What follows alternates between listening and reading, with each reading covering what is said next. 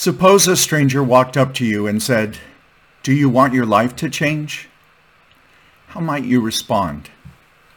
Most of us would respond with questions of our own, either expressing curiosity, "Why do you ask me that?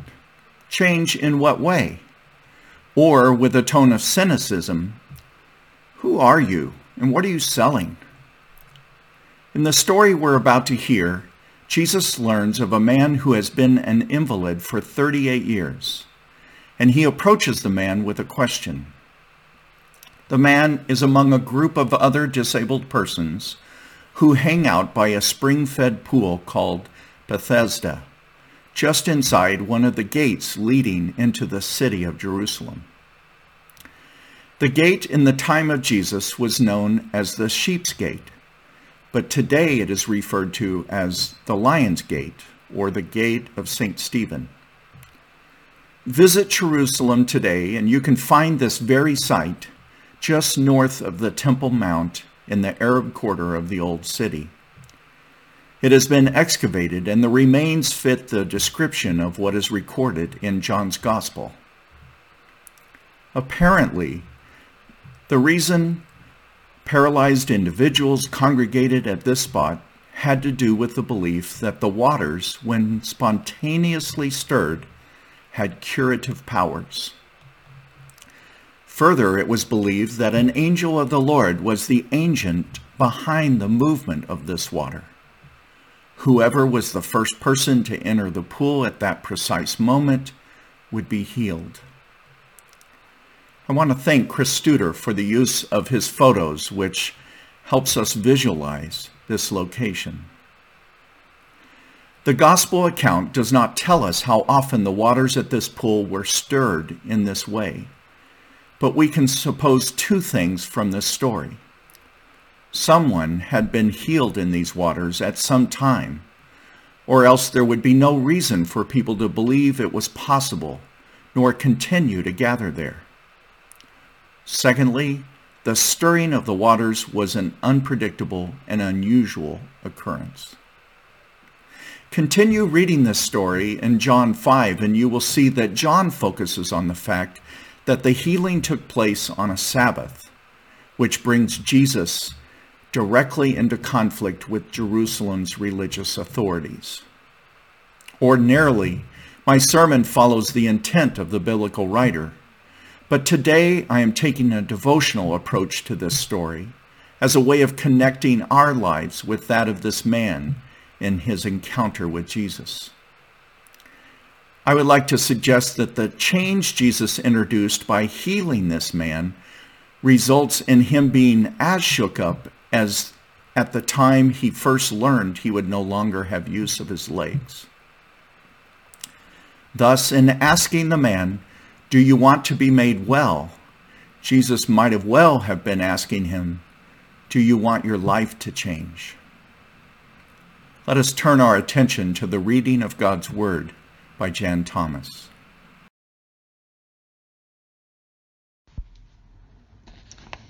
John 5, verses 1-9.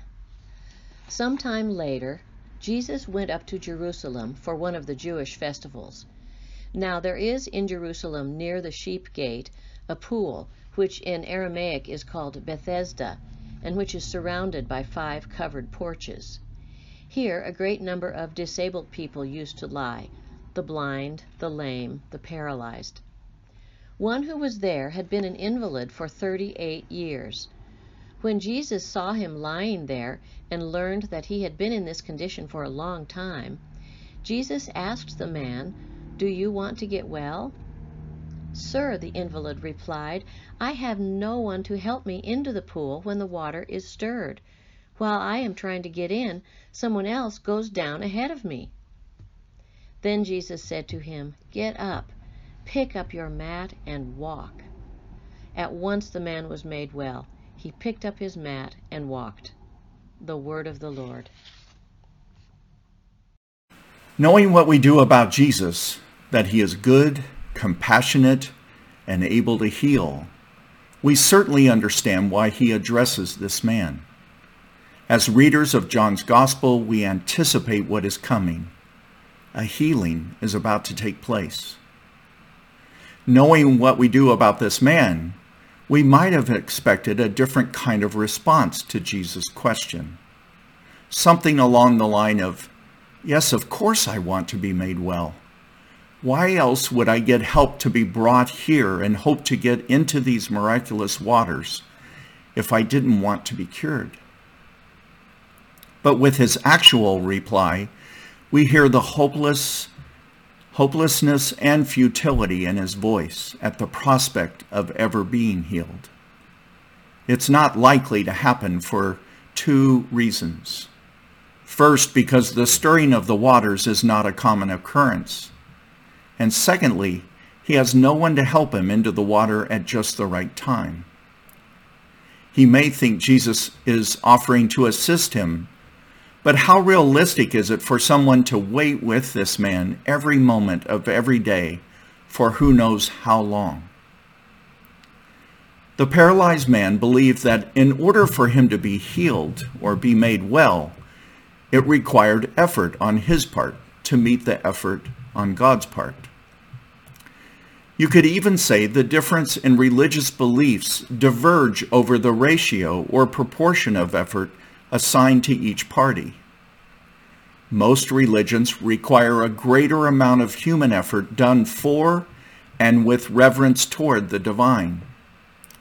Christian faith sees it just the opposite. The weight of effort lies with God. It's God's initiative, God's work, God's effort that matters, that saves us. Our effort is merely in response to God's. In the case of the disabled man, his reply to Jesus' question indicates that the reason he has not been healed already is due to his inability to enter the water at the right time.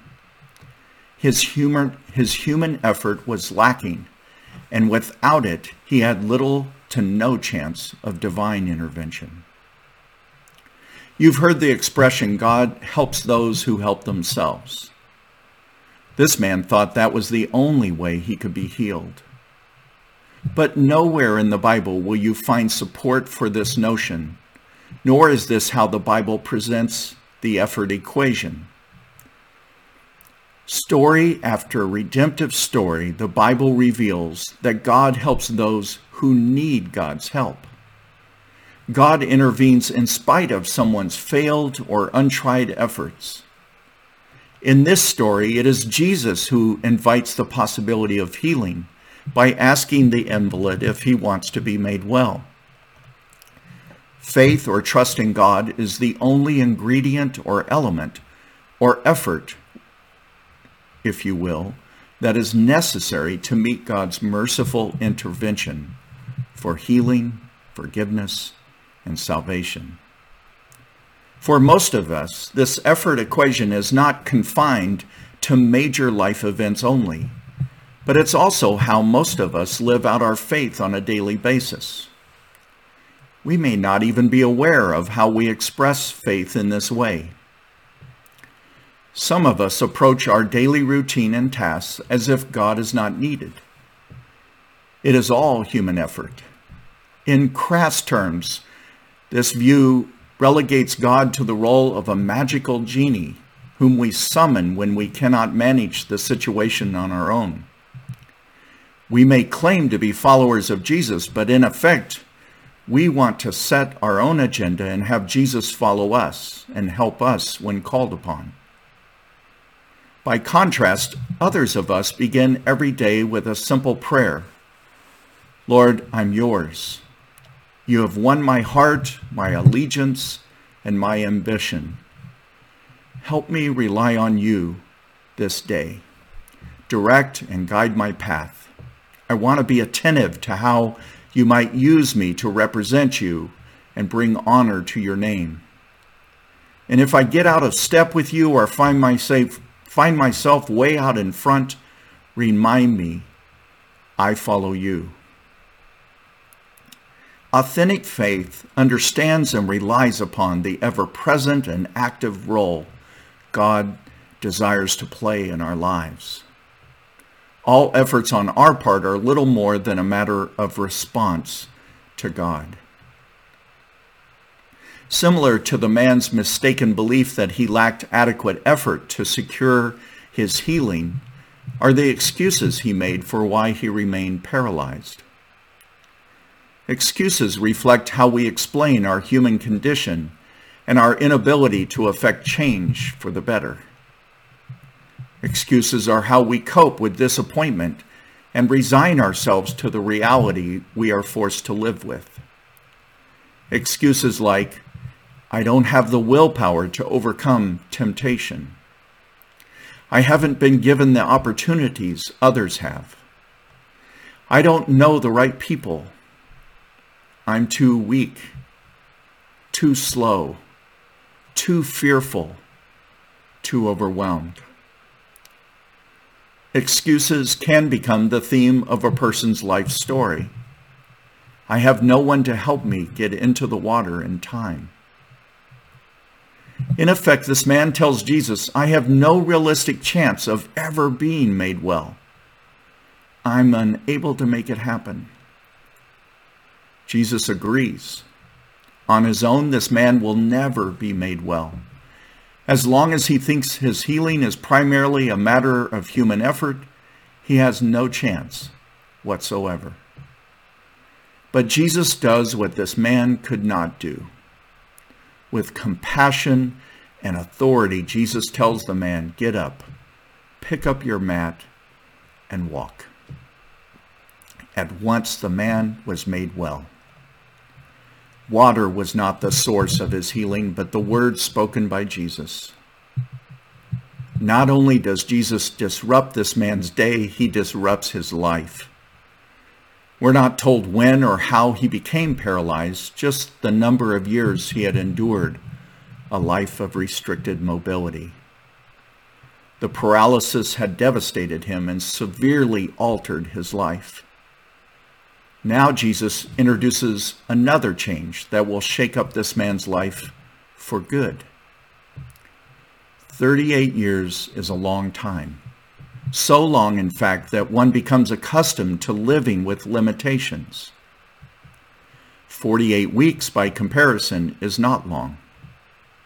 However, for those of us who have observed the health and safety precautions due to the coronavirus, and not taking risks to gather for in-person worship and Christian fellowship, it's been too long.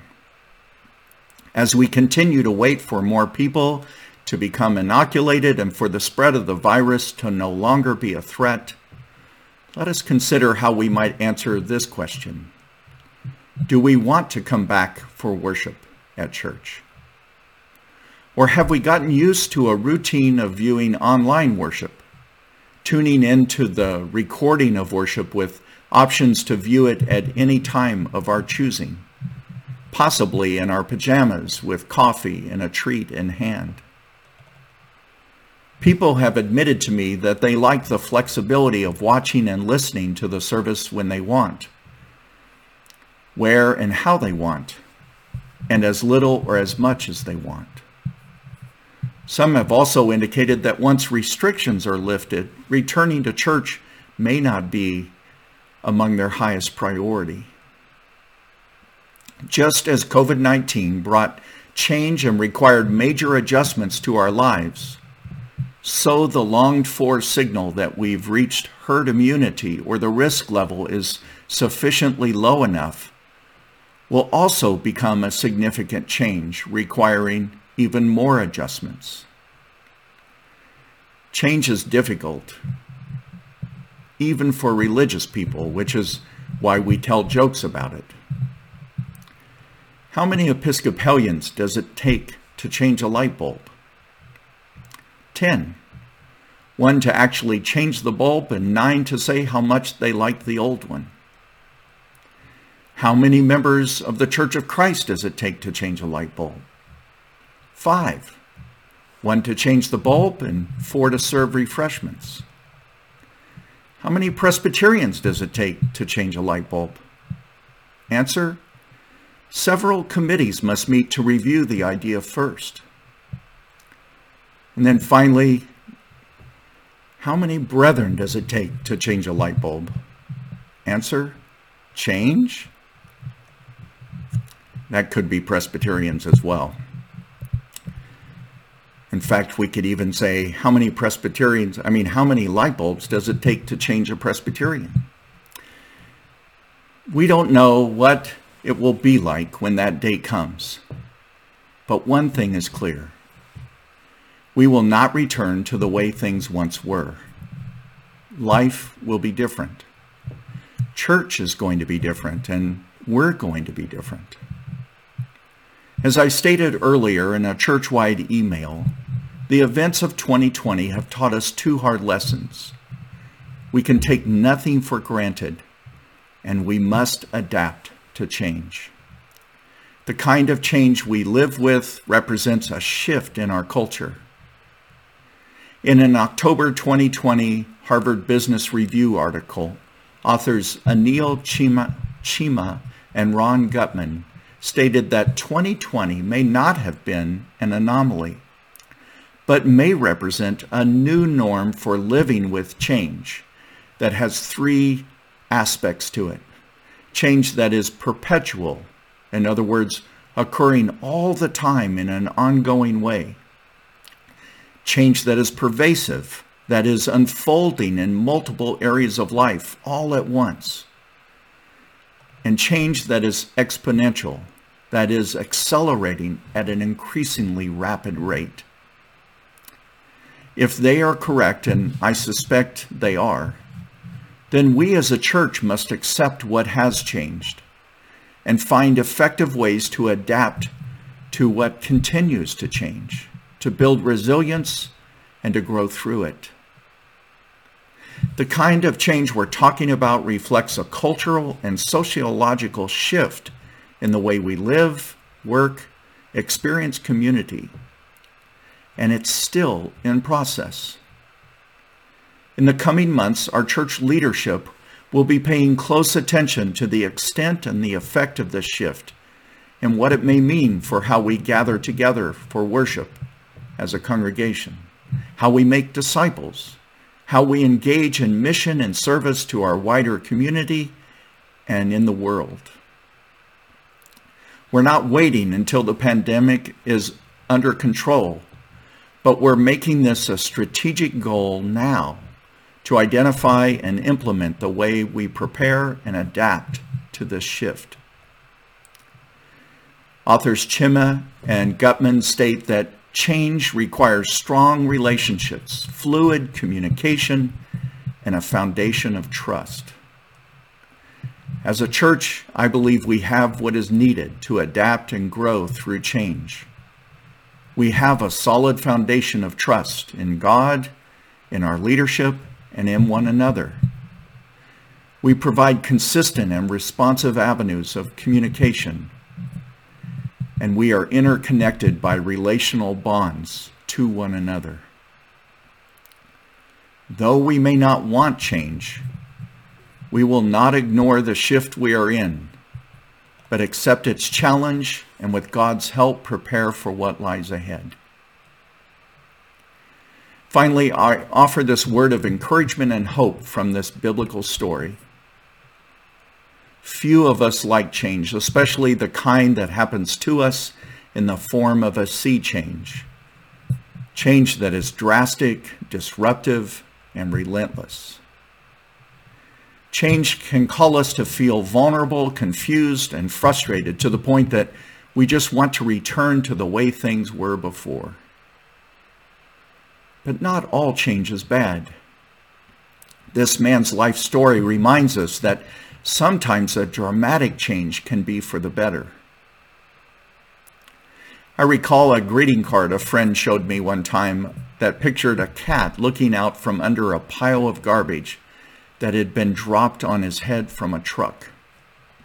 The caption on the outside read, "When life dumps its load of garbage on you," and then you continue reading on the inside.